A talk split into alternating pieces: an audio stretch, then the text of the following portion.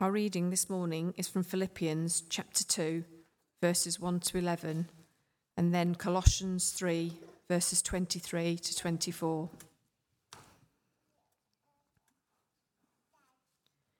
Therefore, if you have any encouragement from being united with Christ, if any comfort from his love, if any common sharing in the Spirit, if any tenderness and compassion, then make my joy complete by being like minded, having the same love, being in one spirit and of one mind.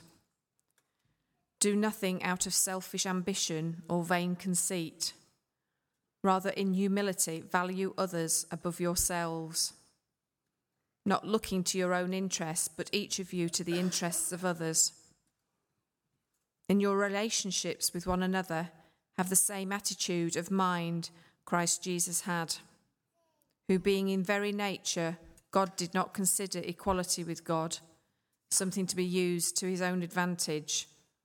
Rather, he made himself nothing but taking the very nature of a servant, being made in human likeness and being found in appearance as a human being, he humbled himself by becoming obedient to death, even death on a cross.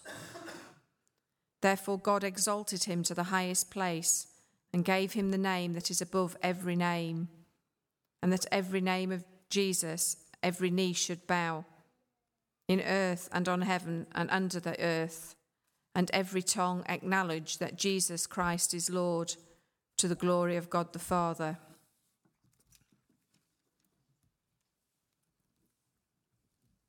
Whatever you do, work at it with all your heart, as working for the Lord and not for human masters, since you know that you will receive an inheritance from the Lord as a reward. It is the Lord Christ you are serving. This is the word of the Lord.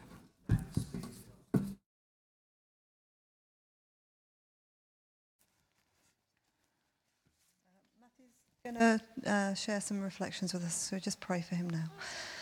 Father, thank you for this opportunity to meet together and to stop and consider what it is that you would have us do. I pray for Matthew as he speaks that you would put the words into his mouth, and I pray that you would open our ears, but more especially our hearts, to listen to what you would have to say to us today. In Jesus' name, amen. Thank you, Kath. Um, so, my name is Matthew. I'm one of the ministers here, and if I don't know you, an especially warm welcome to you. I just also felt during the start of the service that I should say, Welcome to Camborne Church if you're not a Christian or a churchgoer um, and all this is slightly strange to you because you've come out of commitment and love of Duke and Alison and Ellen. You're equally welcome to be here. Um, and the fact that you're here is, is humbling to us. So so please do feel welcome and please do feel that you can, you know, join in or not join in as much as you want. Um, so I think this is important to say.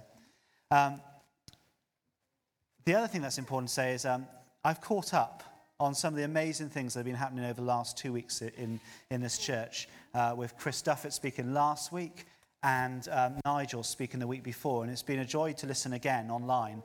Um, and this series kind of builds um, that way. And so if you've missed any Sundays, um, or if something I say this morning interests you, then you might want to go onto our website where all our talks are and you can listen again.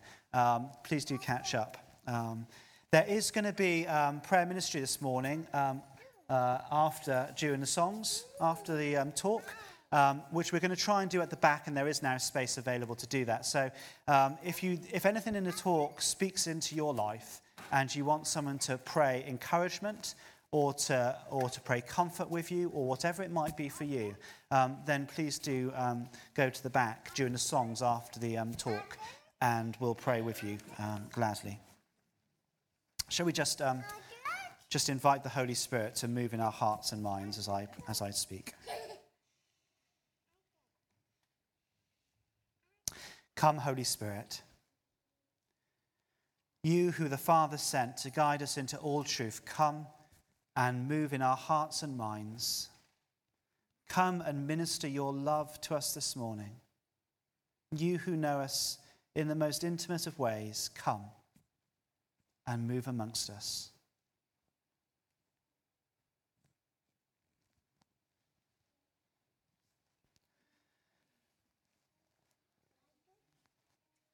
There's that moment, isn't there, where uncharacteristically your mind is full, you're anxious about maybe the demands of work or issues in family life, particularly at the moment your children might be struggling at a transition point in school, perhaps.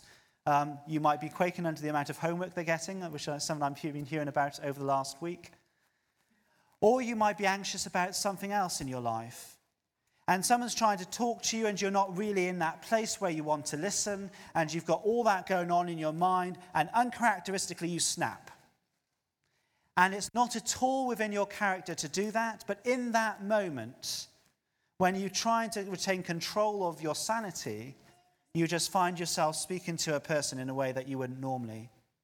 And it brings tension and it brings conflict because the person might be offended that you've spoken to them in that way. And you probably feel awful that you've treated a person in that way when you never normally would. But still, it's happened. And that togetherness, that unity that Paul, in the readings that you heard this morning, calls us to, is temporarily uh, broken.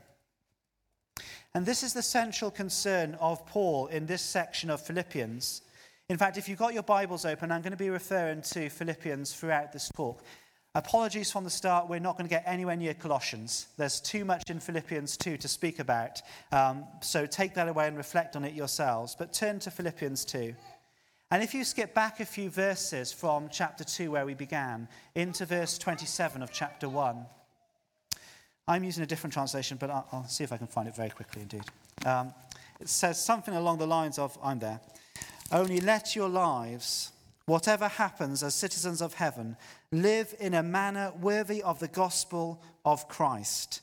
Then, whether I come and see you or only hear about you in my absence, I will know that you stand firm in the one, striving together with one accord for the faith of the gospel.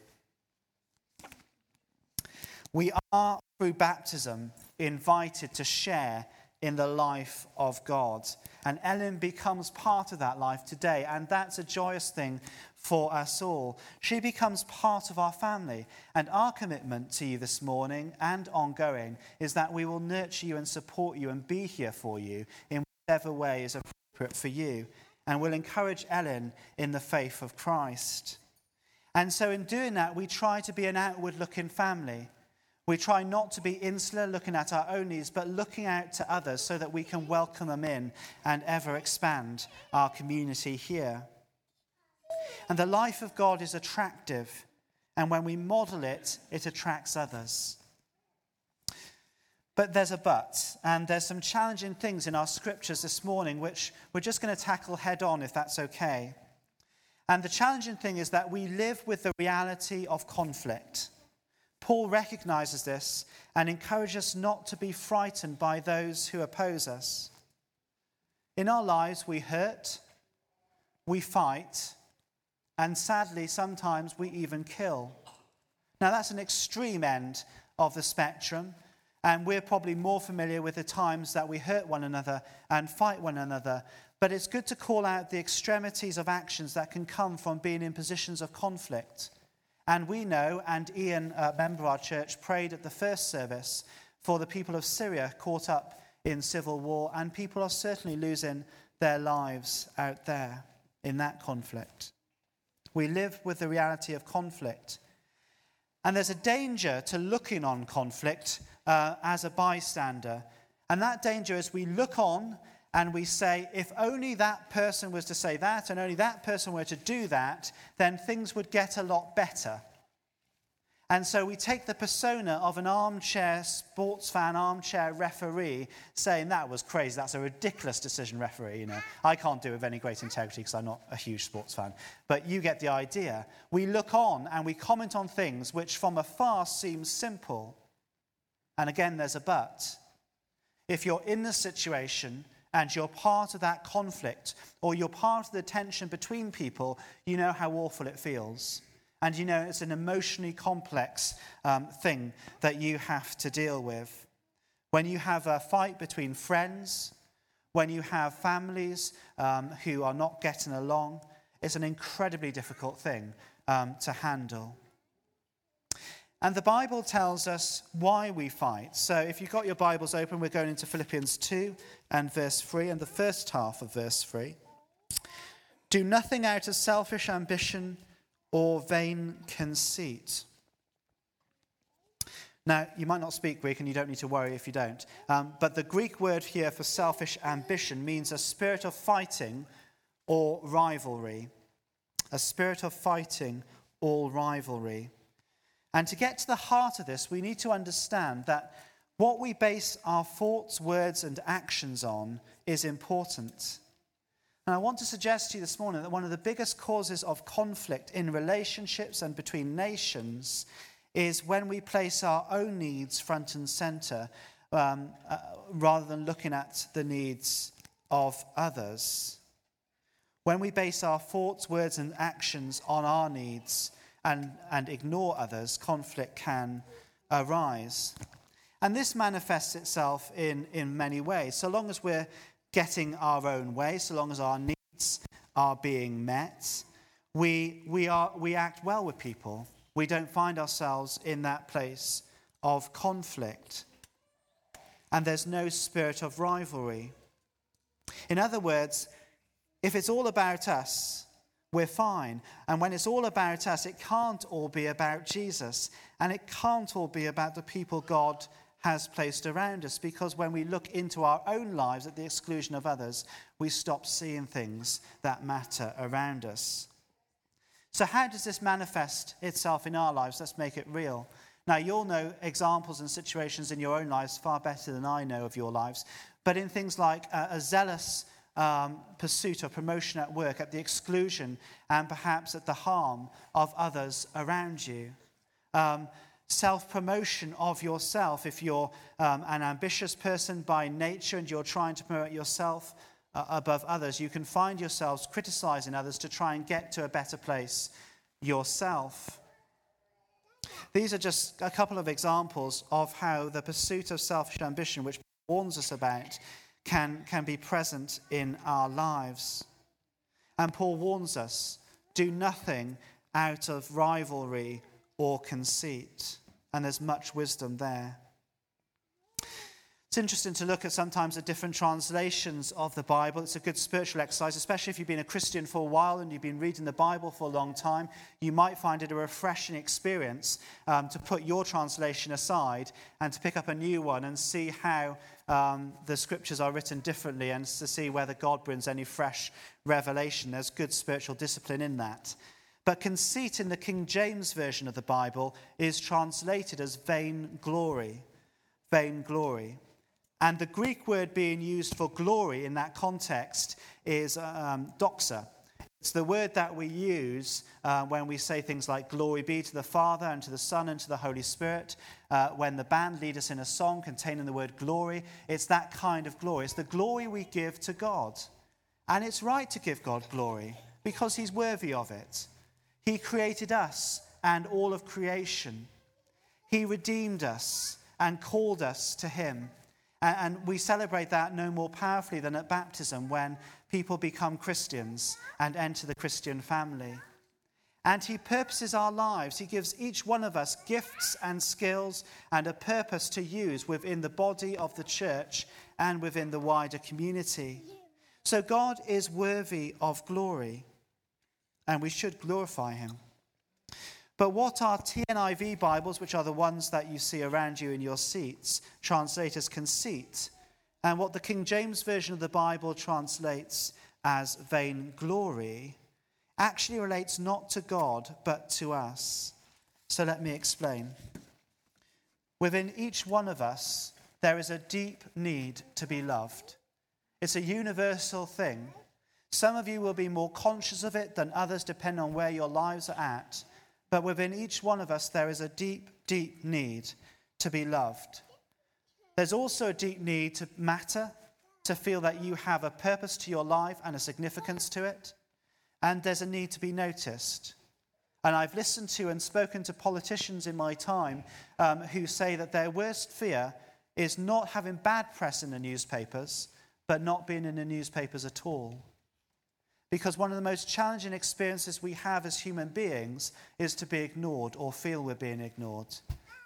You might have had that heart crushing experience of friends or family members deliberately ignoring you. And, and it's awful. It's a, and, and part of it is, is this feeling of, I'm not worthy of your attention. I'm not worthy of your value. And so we begin to feel that we don't matter, that we're insignificant. And, and our view of self becomes distorted. And the truth is that, that you do matter. You know, we, we had that quote, which I can't fully remember off the top of my head, uh, from Nicky Gumbel, but, um, you know, about your dreams mattering, your voice mattering, um, your life has purpose, you have a story to tell, you matter.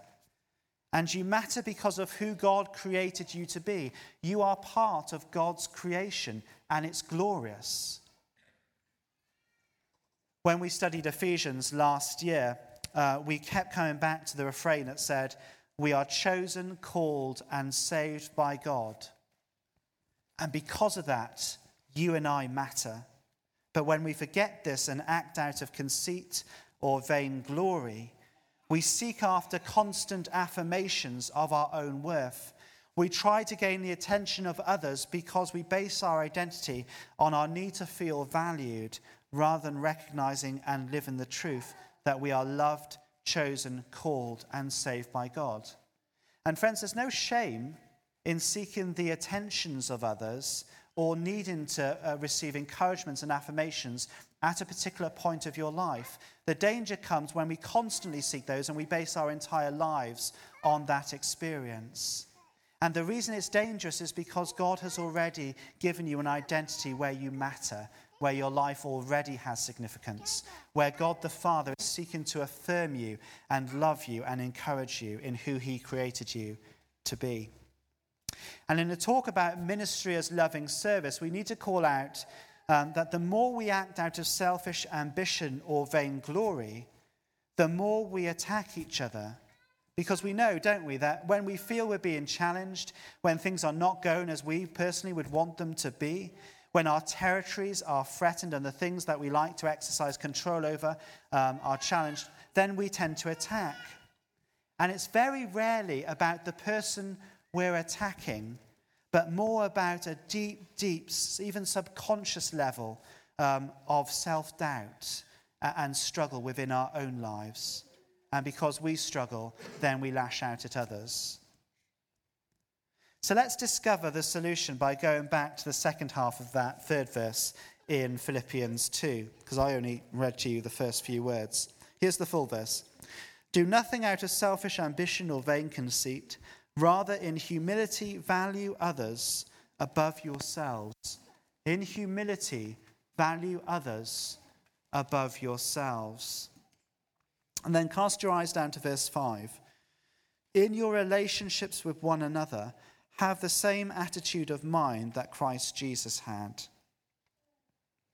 In the Old Testament of the Bible, when the Lord presents his case against Israel in the book of Micah, and I think it's chapter 6, um, after listing all the things that the Lord had done to help his people, the people of Israel respond by saying things like, Well, if you want um, 10,000 rivers of oil, or you want a thousand ram or, or, or cattle for your burnt offerings, then you can have them.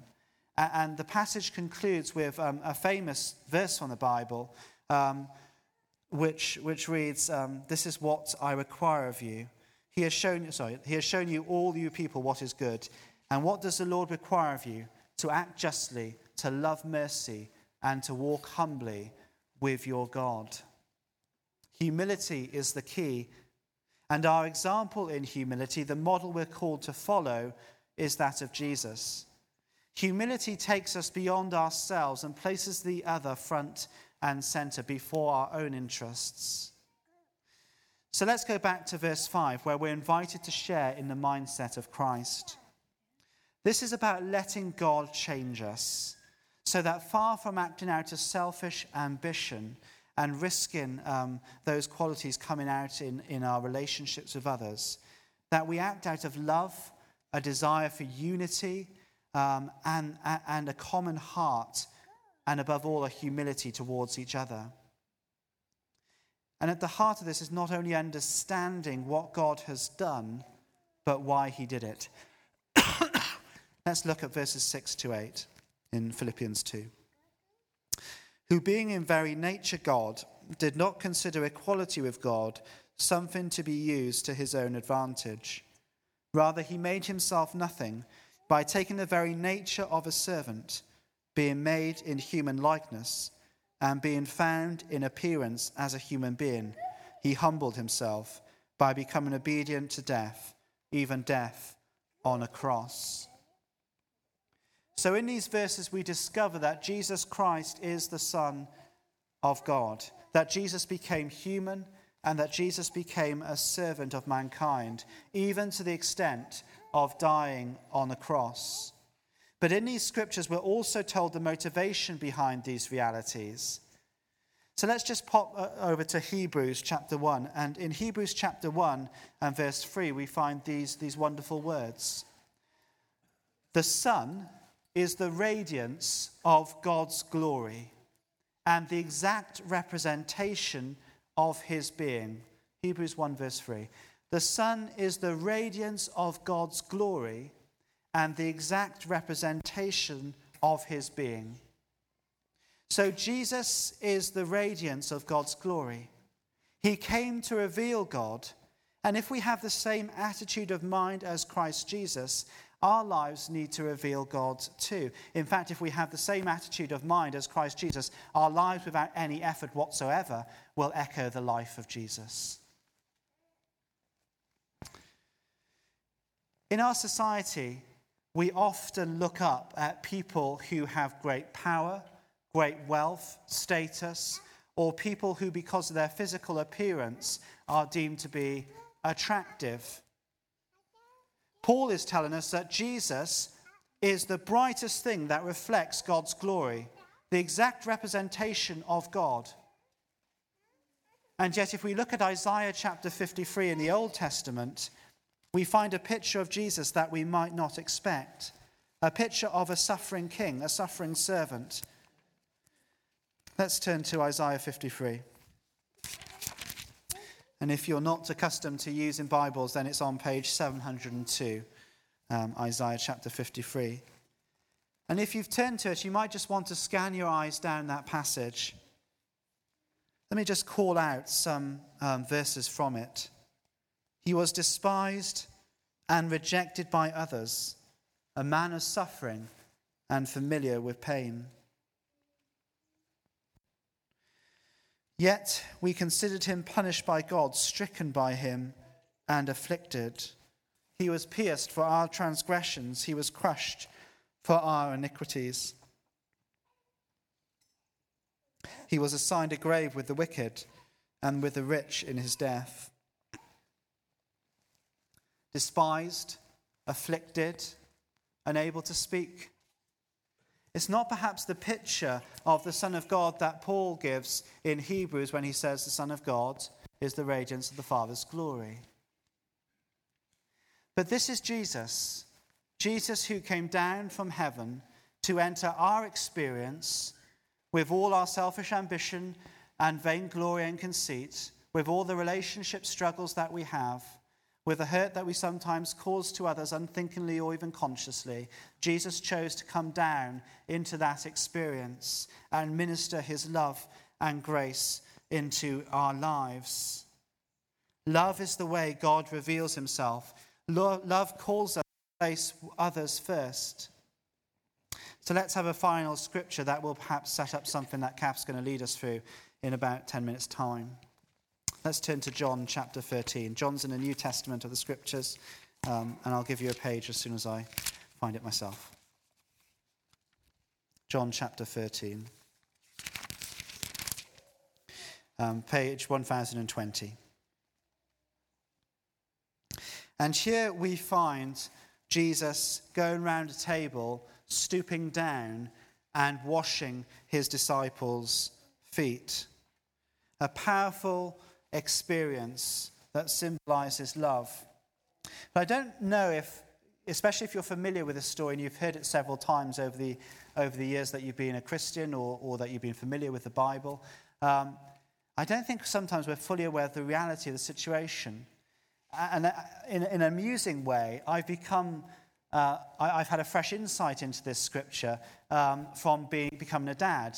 Now, until recently, I was carrying Izzy around, and we've got some young babies in church today who are joyfully being carried around, um, and it's great and joyful to see that. Um, but my daughter Izzy has learned to crawl, uh, and, and I've noticed, because she refuses point blank to wear socks or shoes, um, and I've noticed that as she crawls around the garden and as she crawls around the kitchen uh, and the carpeted areas of our house, her feet get quite grubby. And it just gave me an insight into this story that Jesus tells in John's Gospel that in Jesus' time, you know, you didn't have freshly tarmac surfaces and, and, and dedicated pavements. You know, the, the dust would accumulate on either your bare feet or through fairly flimsy sandals. And so when Jesus, the radiance of the Father's glory, the exact representation of God, stoops down, he stoops down to wash some pretty grubby feet. And there's that thing about loving service, isn't there? About putting the other first, where we abandon our own interests and think, oh, glory, you know, I, I can't wash his feet or her feet because they're too dirty. Jesus stoops down and washes his disciples' feet because his disciples matter, because they have significance, and because he loves them. And, and in a short while, we're going to do a symbolic act which hopefully will help you to reflect on this passage even more. And so that you might come to know that you matter to God, that your lives have significance, and that the Jesus who washed his disciples' feet is still pouring his love into your lives today. My prayer is that as I've been speaking, you who know yourselves so well have been open to the work of the Spirit and have been letting the Spirit prompt you into issues in your lives, where you are with God, how much you matter, and the significance you have. And so, as we go back into a place of worship and sing um, some songs which help us reflect on these scriptures, and as Kath leads us in a prayer activity in a bit, my prayer is that, that you will let God work in your lives this morning and minister to you. Amen.